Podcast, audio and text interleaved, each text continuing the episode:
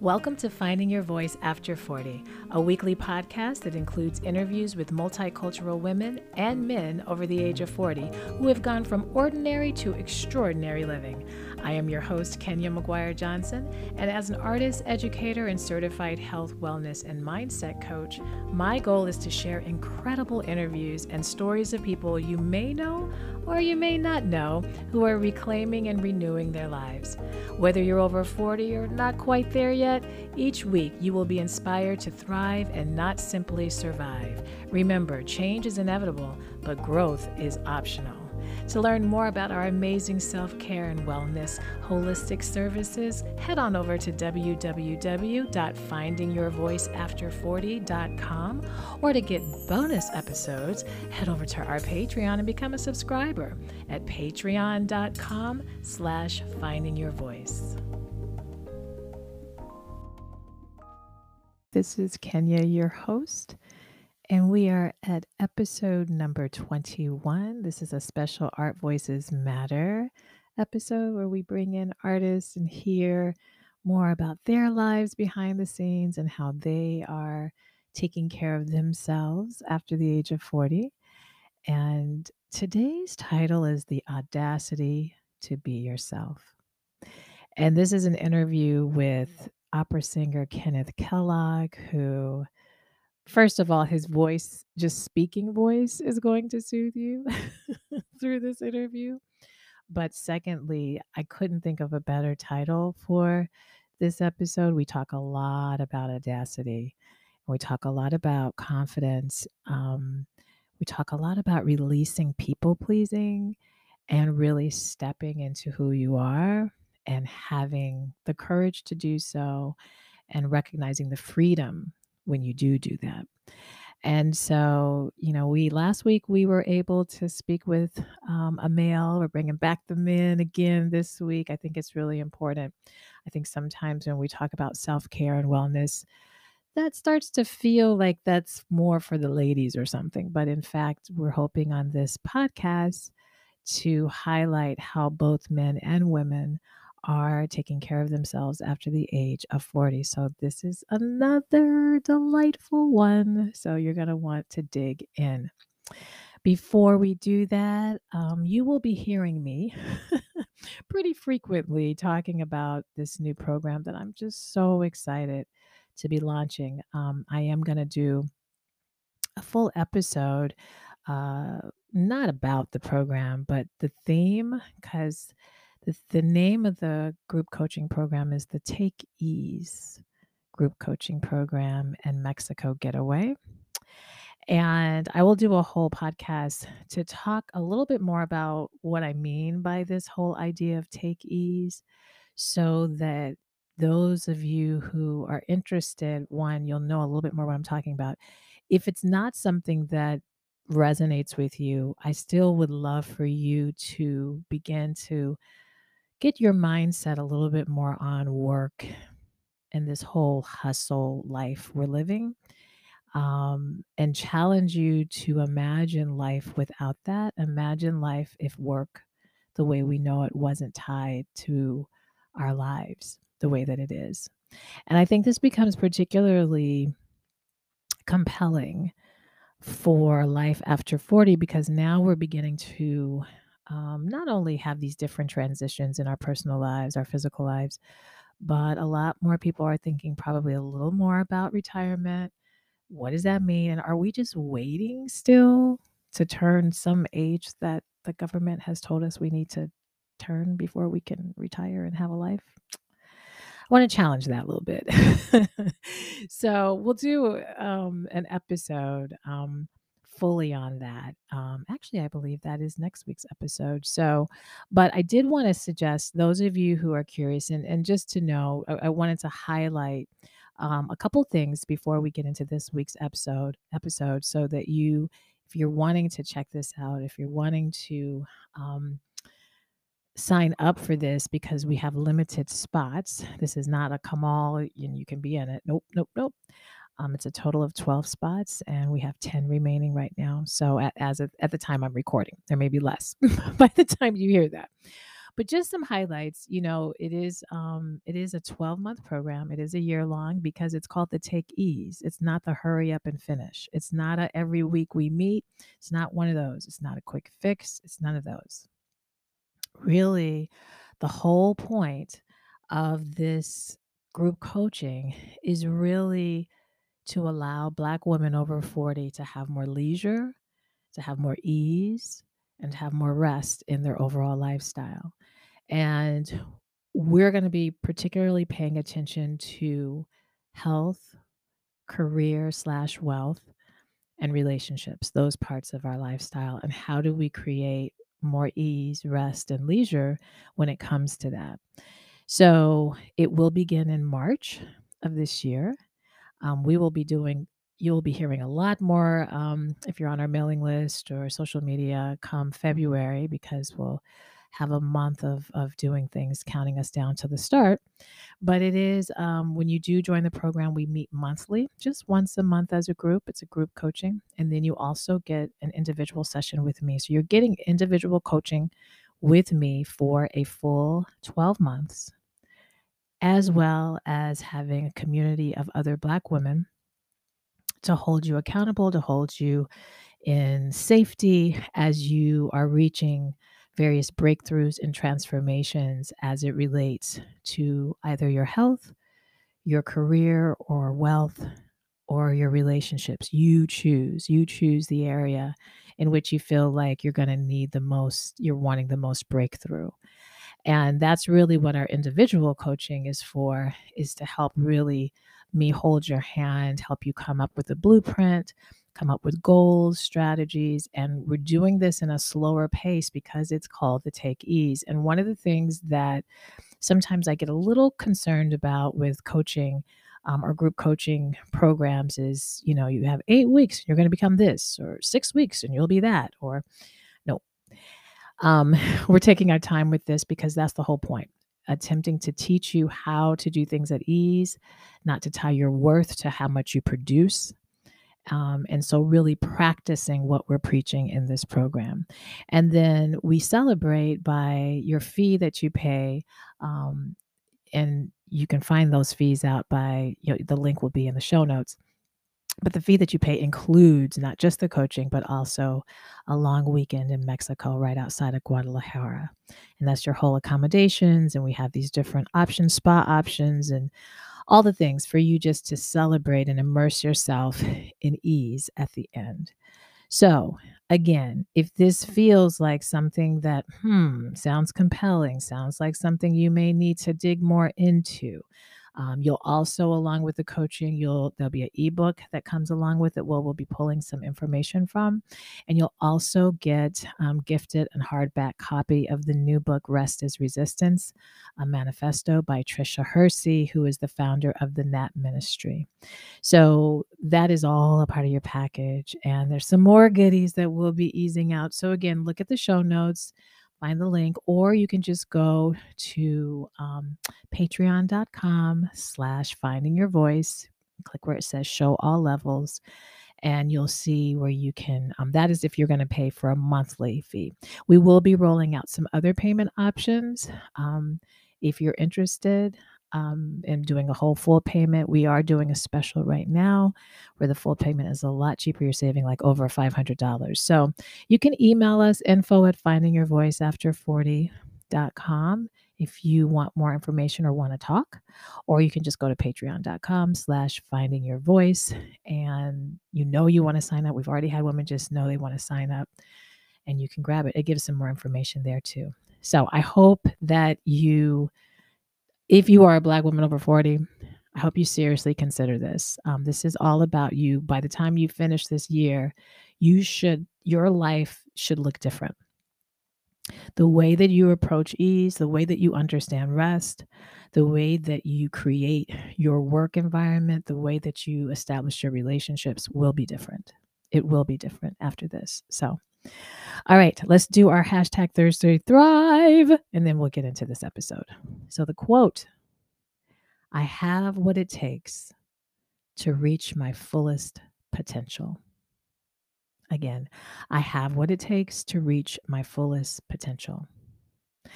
and some reflection questions for you to think about. What is my potential? And how am I living up to it? What is my potential? And how am I living up to it? And this is a really awesome question to ask yourself in relationship to um, what I just mentioned about with the program. I myself have done a 12 month coaching program, very similar format, meeting monthly as a group and then monthly individually with the coach. It changed my business, it changed my mindset. It is how this podcast is in your ears. These support matters and it works. And we may have an idea of our potential and we may believe that we really have it, but we don't know how to get to it. We don't know the steps. That's what this is about. How do we make the breakthroughs? How do we make the transformations that we want? And how do we do it with ease and not make it hard or difficult or difficult to sustain? So, all right, let's get into episode 21 The Audacity to Be Yourself, an Art Voices Matter interview with Kenneth Kellogg.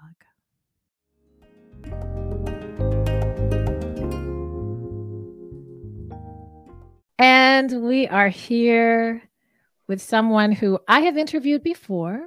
I have interviewed before but not on my podcast. And I'm yeah, really yeah. excited to to be here. Hi, Kenneth Kellogg. I'm gonna say Hello. your full name. like my mama.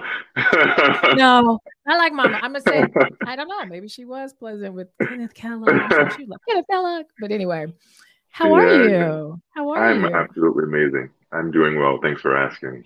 Ah, absolutely. And those of you who are just listening, you have to join our Patreon because Kenneth and I are matching today. We did not coordinate the golden hues that that are coming across the screen. Uh, this again, this the screen. Yeah. So it's really good. It's it's just good to see you in the flesh. I see you a lot on social media. Um, but I've never met you in person. But this is great that we get to connect. I know our chance. We missed our chance. yeah, we'll get it again. I'll be back to Chicago again. Yeah, we're gonna talk about that because that yeah that was yeah, yeah. The whole world has seen you in this particular uh, piece um, and show, and I have not. And we'll talk about that and what that show is. But because um, it's a, I think from the outside, it looks like it's been a really pivotal part of your Absolutely. career. Yeah. Absolutely. So.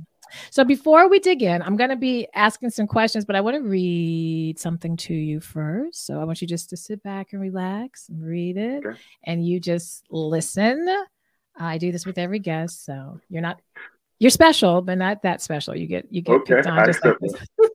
I can accept that. Uh, all right, here we go. Praised for his commanding stage presence and rich resonant bass, Washington D.C. native opera singer Kenneth Kellogg began formal training at the Duke Ellington School of the Performing and Visual Arts as a vocal and visual arts student. His opera repertoire is plentiful, that it is and this is condensed, guys. This is condensed, but it's plentiful and diverse. Um, Jeanine Tesori and Tazewell Thompson's Opera Blue was written for him. It was named the best new opera of 2020 by the Music Critics Association of North America. Never afraid to step outside of the box of traditional repertoire, Mr. Kellogg has been involved with several new operas, and he's a frequent collaborator with small companies pushing the boundaries of the art of opera while lending his voice to several voiceover projects. Kenneth has managed a very active performing, very, I'm going to emphasize this, very active performing schedule between the US and Europe. He has worked with many leaders in the field at houses, including, and you guys, by no means, I'm, I condensed this list way, way down, but including San Francisco Opera, LA Opera, Washington National Opera, Seattle Opera, Atlanta Opera, Washington Concert Opera, Canadian Opera Opera Company, just to name a few. There are many more than that. Um, finally, Kenneth trained at the Academy of Vocal Arts, Wolf Trap Opera, and holds degrees from the University of Michigan and Ohio University. He is a frequent guest lecturer for organizations about music, and he is an advocate for artist rights and uses his certification from Cornell University to consult with performing arts organizations on their diversity, equity, and inclusion initiatives. Oh my goodness. Okay. That's a lot. and I, I can you, you, well that's what I was gonna ask you. Did you re- remember? no, I mean did you remember this stuff? No. I mean, yes. I mean, yes, because it's my life. But I mean, it's one of those things you just you just do and you don't question. Like I, you rarely see a list of all the things that you do, but when it's put in front of you, you can either feel bad or or say, okay, I did a good job, yeah, or I'm doing a good job. Yeah. So which one do you feel? I'm I'm on a good track. There's a lot more I want to do and, and need to do, but I feel like I'm on a good path. That's awesome. That's awesome. And you are doing this at a point in your life where you are you are after 40, correct? I am. You're Absolutely. after 40. and this is why we do this podcast because, um, and you're part of our Art Voices Matter series, which means we're highlighting artists. Because I think in our world of entertainment, in the world of TikTok, and in the world of all that is, um, there's a lot of ageism in, in the arts, a lot of ageism in the sense that you have to be young and dare you continue a vibrant career as you age you know it's the time to step back but i'm challenging that and so oh, i just yeah, so that's why I've asked you here. So, oh, good grief. That so so was it your intention? How was it? Has it always been your intention to be this involved in the arts? Did you did, did you envision this for yourself to this magnitude? no, I, I didn't. Like I, I started with my love for my love for singing, my love for art. And I think my dedication to the craft, to just the performing aspect of it, has grown into all of these other things. Mm. Um, so I did. I mean, I didn't seek things like seek these things out, but on my path in music, these things came to me, and I, you know, found room in my life for them and and took them on because it's as much a part of the art form of opera um, mm. as singing is. I mean, it's yeah. my contribution to to the field. Mm. I love that. And so that sounds very audacious and and in a good way. I love the word audacious. Like the word yeah, audacity absolutely. is a really I, I, think it's a powerful word. Um and so and it it can be I think we've turned it sometimes to be negative, like the oh, audacity yeah. of you. And it's like, yeah, the audacity. yeah, absolutely. Now I remember in college once when I was a young snot-nosed kid from DC, you know, and that was one of the few low voices in the school. So I heard it. I had a certain level of, of confidence, and I mm-hmm. carried myself that way. And it wasn't quite confidence then. Now that I know what confidence is, there was a certain level of, of cockiness I carried myself with. Mm. And some of my professors didn't like it. But I remember mm. I, my voice teacher, Daniel Washington, you know, he said it takes a certain level of, of confidence to do what we do. It mm. takes a certain level of uh, to be able mm-hmm. to get on stage and ask people to listen to you. And, you know, that stuck with me for all these years and it's grown, you know, in its complexities and, and layers, but it takes that audacity to do what we do. Mm, I love the way you just explained that. And I, I wonder, you know, give being told that at a young age and you saying you still carry that and hear that. And since this show is really talking about finding your voice after 40, how has that messaging changed or has it changed now that you're at this stage of your life? Um, it's changed in that one, I didn't know myself. I didn't know myself very well at you know 20, 25. Like I knew a mm-hmm. version of myself. I knew what I the things I was dealing with. And I have a lot of influence from the outside. You know, a lot mm. of my mm-hmm. professors telling me to do things. I had to do things for grades. I had to do things to keep scholarships. So there was a lot of trying to be everything for everybody, which kind of drove me insane because I couldn't be like one, I didn't know like what they wanted. So I was trying to guess and I was trying to be and I was trying to I was trying all of these different things mm-hmm. and I mm. wasn't being being true to myself mm-hmm. in the sense that I didn't know who I was because like I was just all over the place. That's you know, interesting. Yeah, yeah. I was, I was, trying to sing in a way that I thought, you know, the most important person in the school. Like mm. I want to sing to please that person. I want to sing to keep my scholarship. So my motivations were totally different. Mm. Whereas now, you know, I, I have a sense of my identity. I have a sense of my voice. I have a sense of of why I do things. Mm. And that has nothing to do with anyone else's wants or desires or taste. It's purely, purely mine, mm. um, with the understanding of this is what the field appreciates and this is what the field requires of me and this is what I have to offer the field. Yeah. Yeah. Ooh, Kenneth, we ain't gonna answer any of the questions I gave you. So it's so funny. I actually let the audience know I always give them questions. Oh, you know, pay attention to these. But I let them yeah. know depending on what you say, because what you just said, I mean, there's just a lot of layers in that. And Absolutely. I, yeah, I kind of want to pick them apart a little bit, just a little bit. And then I, I do want to talk a bit more um, of your journey in terms of caring for yourself, especially as a Black male in this yeah. space, which I can only imagine because I am not in the opera space. While I'm in music, I'm not in that space, but I have my assumptions, imaginations, and I'm sure many people listening have that too. So I definitely want to get into that identity. Of course. But um or I want to get into that self-care. Um oh, you've said so many things and now i'm like oh my god where do i want to go with that? Where do i want to go with that? Well i but, let me say this and and confirm this um in just watching you from afar everything you just said in terms of command but there's a humility in that command and and i'm just looking from afar so i see a lot of audacity in you like i mentioned but um, I see a lot of humility in you. And mm-hmm. so, where I guess flipping into kind of leading and really knowing yourself, did something have to happen? We have guests, and a lot of times they'll say, Well, this happened to me, and then that's what got me over here. Or I had this mm-hmm. loss, and this is what was there some kind of triggering effect that finally was like, I'm going to let go of pleasing all of these things, and I'm really going to tap in to me?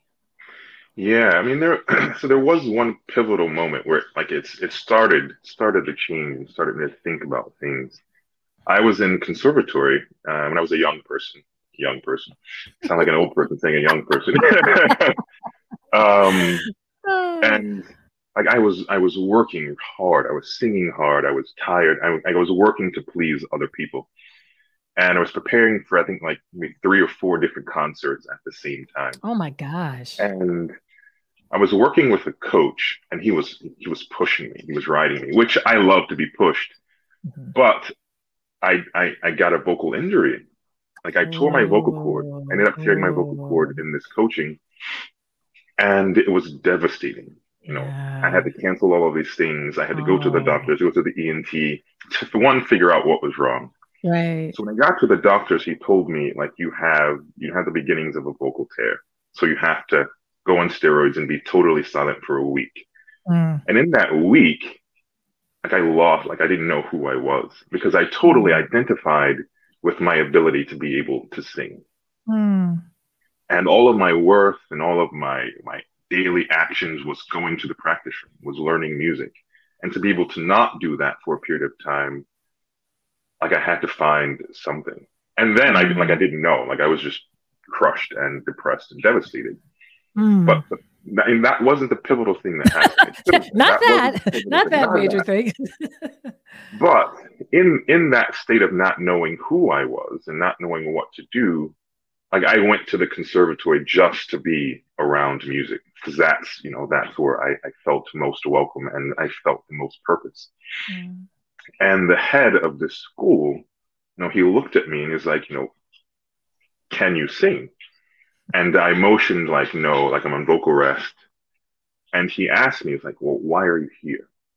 Mm. And for me, that let me know that like no one cares.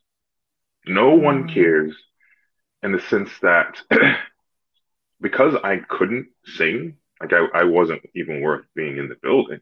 Wow. And that crushed me as it crushed me as a young person. But it also told me that why am I breaking my back to yes. please? I mean, he. I mean, it was, it was he, like, it came through him, but he was, like, it was everyone. Like, I was doing this for everyone. He just happened to be that vehicle to teach me this lesson. Yeah. Yeah. And once I realized, like, like, it doesn't matter. Like, people only care about what I can produce for them. Hmm. So then I started, from that moment on, I started, I started singing for myself If I didn't like something, I would, I, I don't like this, or this doesn't feel good to my soul, or this doesn't like, okay, like I'm not going to do it anymore, mm-hmm. you know? Mm-hmm. And a- another thing that, that, I mean, I, I forget where I, where, where I got it or how I got it. And I think it came through several entities throughout, throughout my life is that, um, you know, there, there are no rules. there really are no rules. like I can do whatever I want to do. Yeah. And there's very little that's going to stop me. Mm.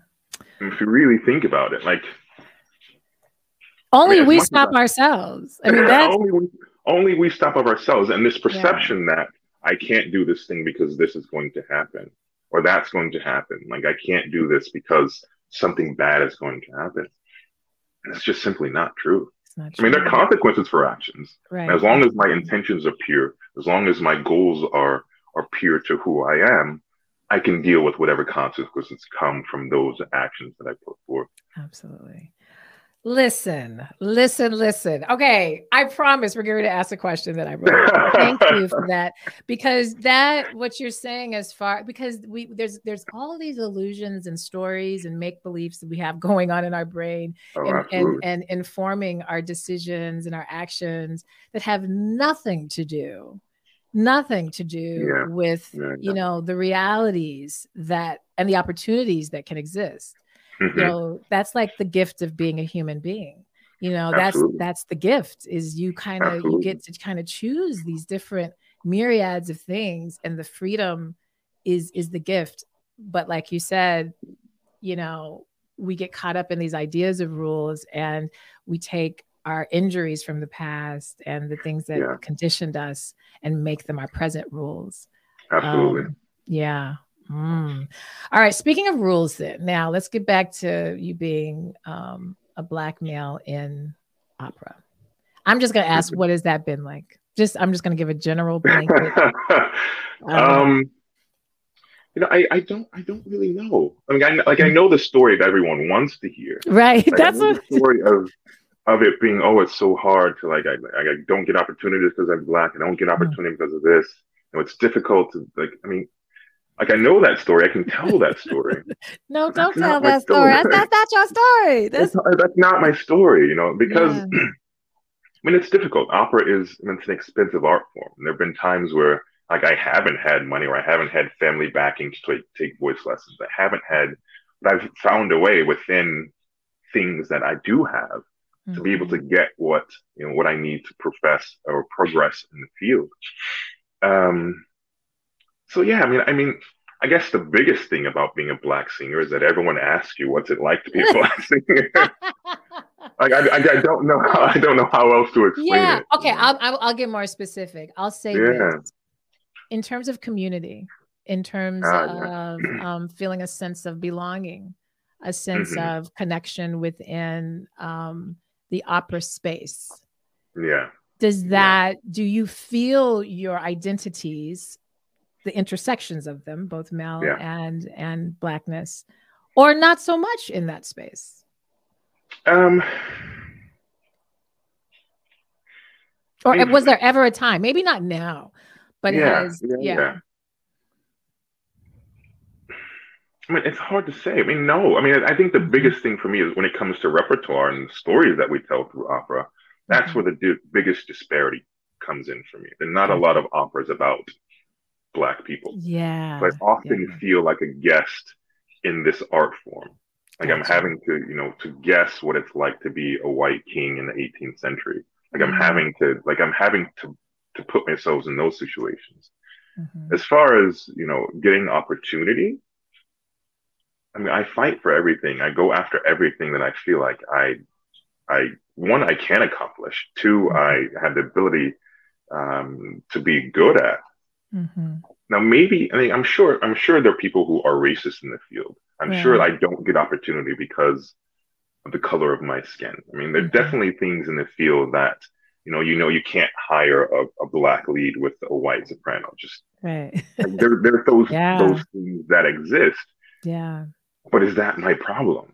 Like, right. it's not my problem. I can do I can do what I can to change that. I can help change that impression through my dedication to the craft, through rising up the ranks and coming to a position of being able to say, okay, this is this is wrong. It's time to change it. I can I have the power to do that. Mm-hmm. Do I have the power to to to totally change the industry and the history of the industry and say that, you know, that that was wrong? Like, no, I can't. Like, I can't change the past. I can only change the present. And I can only do that if I dedicate myself to the craft and if I can gain the respect of people mm. who have that power to either change their minds through my work and through my dedication to the craft, or I become that person in power. Mm. So I can change what I see is, is wrong. And it's mm. it's difficult because we're going through a period of, you know, there's a lot of black singers calling for change, calling for Black stories to be told, but they haven't really dedicated themselves to the craft. Oh, come on now. This they is where I wanted you to go. I, I'm so glad oh, you yeah. went here. I'm glad you went here. Yeah. Because, and I asked that question not necessarily from my own personal understanding. I asked that question because mm-hmm. I do, I know that that's an assumption that's a, I'm sure a common question, and yeah. I think rightfully so. I mean, I'm not, you know, I'm not surprised, right? I get that, and I'm so glad that you are presenting a space that I don't think people quickly allow their minds to go to. And yeah. and you know that you exist within the space and you are having opportunity in the space. You're flourishing in the space. You're thriving in the space. Mm-hmm. Um, and it's it's because of your dedication to the craft. Of course. Of course. Yeah. Yeah. I mean, you can't you can't change something you're not a part of. Yeah. I mean, you can try, but I mean, it won't really stick. You can make noise, you can scream, but if you aren't a part of it, if you aren't on the stage doing it, they're just going to see you as a nuisance, and they don't really care. Right. But if I've dedicated myself to the craft, and I'm I'm up there, and I have a voice with within the field to say, "This is wrong. This doesn't feel good to me as a black man. What can we do?" Mm-hmm. I mean, it's funny. I mean, finding your voice. Yeah. You know, Ding dong. you have to find your voice where where it can where it needs to be heard, where it is heard, and it's not ignored. And there are a lot of mm-hmm. people screaming. I mean, everyone has a voice. Right. Right. Ooh, I love it. Okay, I have to. This has nothing to do, and, and this is so. I'm a real big student of astrology, a massive student, and I, I mm-hmm. want to say mm-hmm. you're an Aquarian, correct? I am actually. Yeah, that's what I was like. Yeah, he's an Aquarian, and so, so well, and I I pick on Aquarians one because my son is an Aquarian, and my mm-hmm. son, his audacity on every level, uh, he is. and as a child, it was challenging. I just and he oh, knows absolutely. that. I mean, it was oh my gosh, it, it was it was really challenging and not because he was a bad kid. It was because he was an yeah. audacious kid. He was a curious kid. He was a strong-willed kid. And he's 19 now. He's about to turn 20 um, oh, next month. and right. So he's really in, you know, his ego is like, yeah. yes, you know, there it's it's all that. But, but, but, but, but I I always said, and I'm I'm gonna tie this to you in a moment. When he was when he was young, I was like, you know, he's hard. Duh for me in raising, but my God, he's going to be an amazing adult because mm-hmm. he he doesn't allow these other norms and people and squares and boxes to dictate, you know, his energy. So I'm hearing your story yeah. and I'm like, he's an Aquarian. He's an Aquarian. oh, that's hilarious.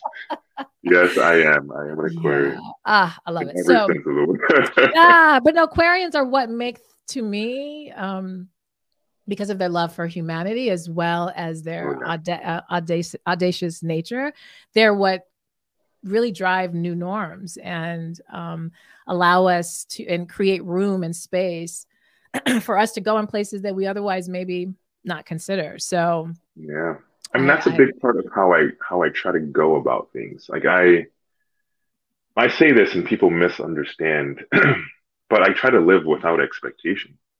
Mm-hmm. I try to open I try to live an open life, accepting that everything has its own purpose and everything is going about its way, trying to fulfill its purpose. You know, that purpose may coincide with mine, it may help mine, it may be entangled with mine, or it may not. But mm. I don't try to control anyone or anything. And I fully accept and respect that that's your purpose in life. Yeah, no. And that's uh, that, what that gives you, and that further gives you freedom because you're oh, not absolutely. trying to control others. Yeah. Oh, yes. I am not it's, it's interesting. Like I, I'm not a micromanager, but I can be a micromanager. well, this will okay. So this is a good segue because I wanted to, I wanted to make sure that I bring up your family life in this space, um, because yeah, again, I'm sitting on the outside. Um, I've mm-hmm. never met your wife and children. I don't I don't know nothing about. But, could, um, but I'm sitting on the outside and I'm seeing, and I think probably one of the first things that I picked up on was your connection to your son. And this was before your daughter was born. Mm-hmm. And so when you talk about micromanaging and not having control or these things, how has parenting as an artist, as I mean, what, how has managing these um, potentially very different parts of yourself, um, how yeah. has that been um, for you? Um, it's it's interesting. I think being a parent has made me a better artist, and it's mm. made me mm. more of an advocate for for um, you know just my son um, and my kids kids now. Um, so I'm a mm-hmm. big believer in that. You know, a parent is the window to the world for for their for their kid. Mm. So what I do out in the world as an artist, what I do out in the world as a man, as a black man, as a human, will directly affect you know how the world ends up being for my son. Mm-hmm. And often, I mean, for a, a large part of his his life he will travel in the circles that I've created for him right. until he then discovers you know his own circles and, and the world widens from his own perspective. Mm. But the world that I set and the world that I create for him in my actions right now will be his existence for the next well until he's 18 at least hopefully 18 Um, He's gonna be around for listen, 18. I don't know what magical number they came up with now, but 18, anyway, you know, you know? but I'm I'm very aware of of of like I'm literally creating his world through my actions. Mm. Their world, their I'm creating their world through my actions now. Yeah, and I want it to be a certain way. You know, I want them to feel safe. I want them to feel protected. I want them to feel open. I want them like I want them to feel all of these things so even when I when I talk to them now, I'm like they get a pep talk every morning. I'm like mm. you're smart, you're mm. brave, the world is yours. You can do this, you can do that. Like I want them to have have that energy when they go into the world. Mm-hmm. And you know, being a singer, you know, I'm blessed to be able to travel, you know, travel all over the world singing. And it's of the utmost importance to me that they travel as well. So mm. to hear my my son, you know, begging to go back to Poland, it's like, all right. yeah, okay. yeah. You know, like, yeah. Like, kid, you're, you're, you're, you just turned eight years old. Like, you want to go back to Poland? back. okay. Right. Like, dad's, dad's doing something right, you know? Yeah, and we just, we just right. spent some time in, in Amsterdam, you know? So, mm-hmm. as far as, you know, being aware of, of creating their world and their experience for them is it's really important and it's made me again it's made me more dedicated to, to the art form because this is what allows me to create that world for them. Mm, very powerful. Yeah, you know, raising children has so many levels to it. And, you know, I love that you're saying that, you know, you're creating the world that they're stepping into. And I think so often people feel like they just, again, this control thing. Oh, I'm so afraid of this world for my children. It's like, well, then go in the world and do something. do yeah, something that yeah. you want for recognizing. Children recognizing that power and that influence that you have in the world. Again, back to that thing that there are no rules. Right. You know, it, I mean, you can make up your own rules within within the realm. You know. Um, Absolutely. Yeah, and, I, I, try to I try to write them. Yeah. And see, I think that people, you know, and I hope people who are listening really listen to this. I know we're most of our audience is over 40 but actually when i'm looking at my analytics we got even all the way down to 17 and 18 so that's really cool. But um i think we we get so afraid of the world out there but understand that your kids world inside your home that pep talk yeah. every morning that's the world for them. It is. It is. That's the world for them. And so yeah. the more safe you can make your home environment the more their voice can be heard um, yeah. and can be seen. And even those of us who are raising Aquarian children who are audacious and oh, have a lot of. And I know it's love. It's all love. Um, it's all love. Um, you know that's that's that's the first world and so yeah. you know and and trusting trusting that so all right i want us we're going to ask just a couple more questions um i could go on and on but i you know me too. we're on a time limit, we're on a time limit so self-care how in the world are you you know given because that's a lot of bandwidth honestly to have to be able to wake up every morning and give your children pep talks and to be able to train and, and be dedicated to the craft. And then you know i know you know you're married so being able to partner with someone and then just you know mm-hmm. what are the things that you do that give you know just for you that give you the space to do that? Um i don't i don't know really i don't think i do I think it's I think I think understanding my responsibility, understanding my responsibility to my kids and to my wife and to the world and to music just allows me to make more space. Mm. I mean, it allows me to make more space for things. I think often when I'm most tired or most run down, I've lost the sense of why I'm doing what I'm doing. Mm. And when I'm really clear about that, even with disciplining my kids or how I talk to them, when I'm really clear about why I'm doing and what results I want from what I'm doing, energy seems boundless. Mm. And I often, you know, once the day is done, I often find myself like just crashed on the on the couch at night. Um, yeah, yeah.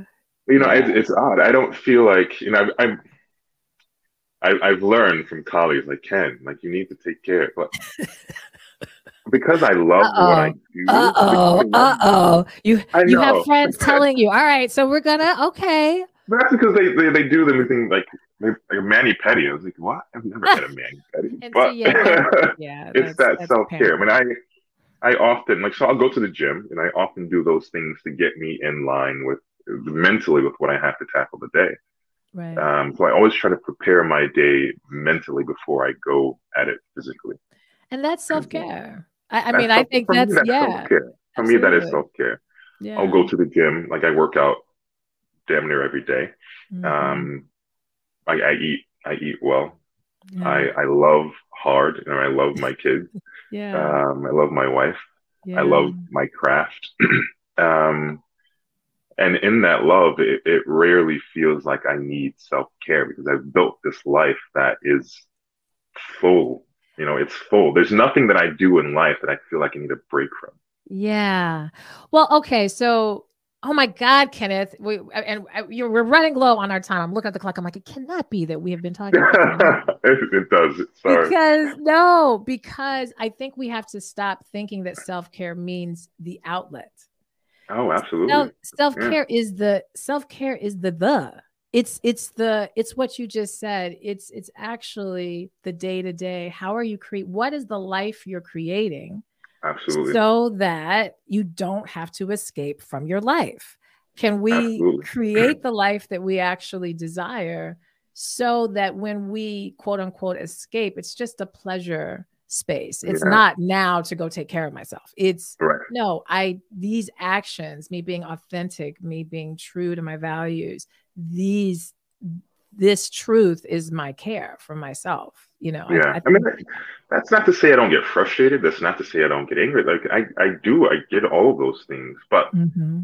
when I do, when I do get to that point, I realize that it's I'm trying to control something that's not mine.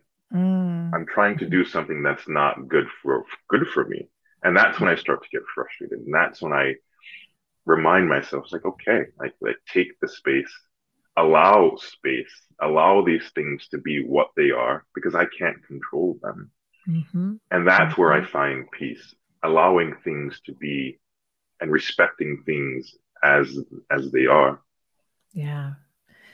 all right, y'all. I know y'all are like, okay, how can we get to hear Kenneth's music? Where do we follow him? What do, I'm going to share all that in a moment because you're very interesting, and I think that um you brought up some really really strong food for thought of how people can look at managing self care, managing self goals, managing, you know, just a lot of things. So I, I really appreciate that. But we don't have that much more time. So these are my Okay. last couple questions. We have to bring out, we have to bring up ah, the show Blue.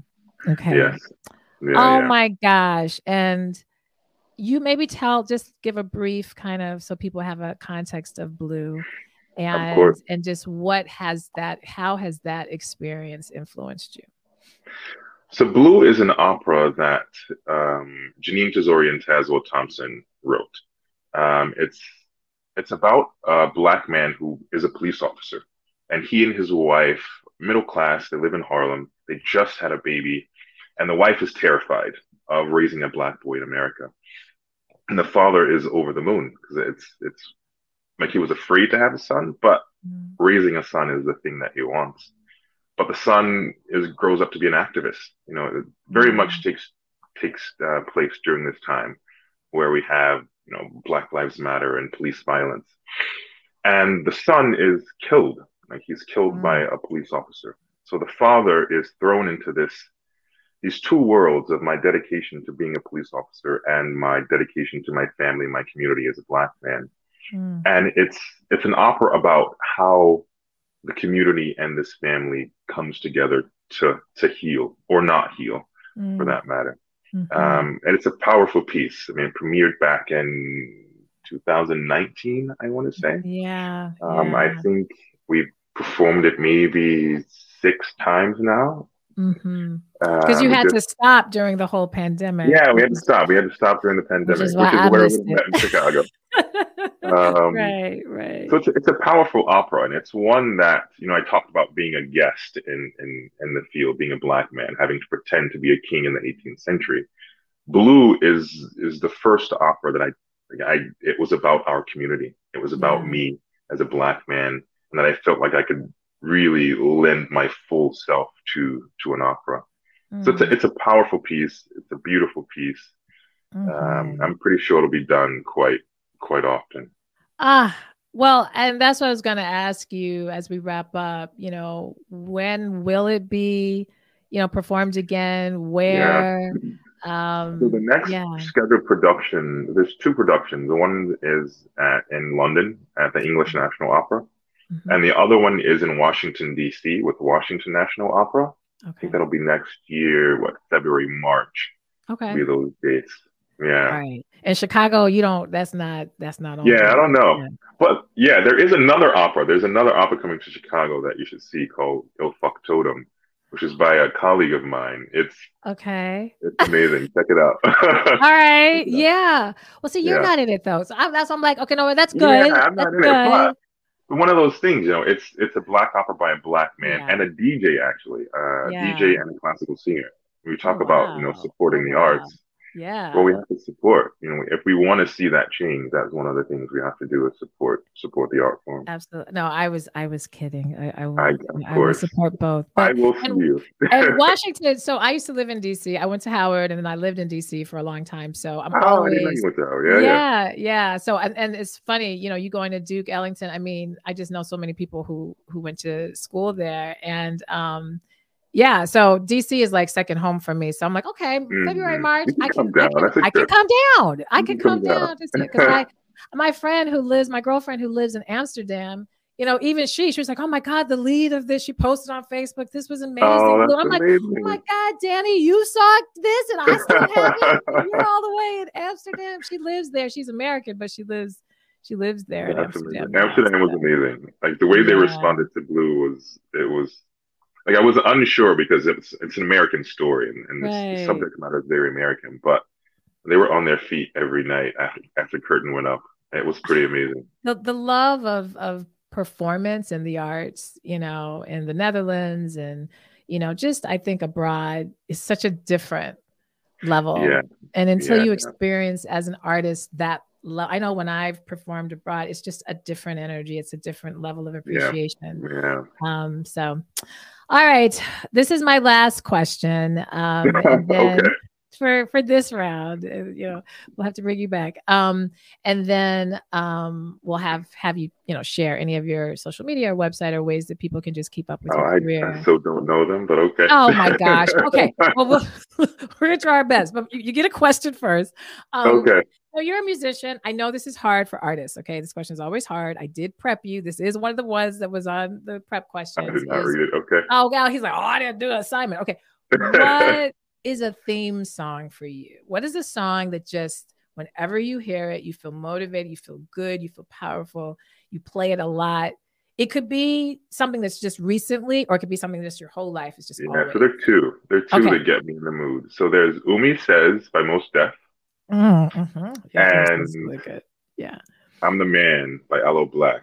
Ah, yeah, those, yeah, those two, yeah. Those two are ones that get me going. Those are good artists to get you. Awesome. Those are those are good. That's going on our playlist. So that's why you know we're we're making a playlist, and I'm hoping we're building up the playlist. So we're hoping we'll get it out in 2023. So um, by the time people hear this, it'll be 2023. So hopefully it'll be out. But this has been so lovely. I knew that it would. I knew that it would. It's always a pleasure talking to you and hearing about your journey. And today was even more. I, I got more of the onion layers peeled back. So um, it's been really, really good. So I want you to tell the people, okay, you have to know at least your website.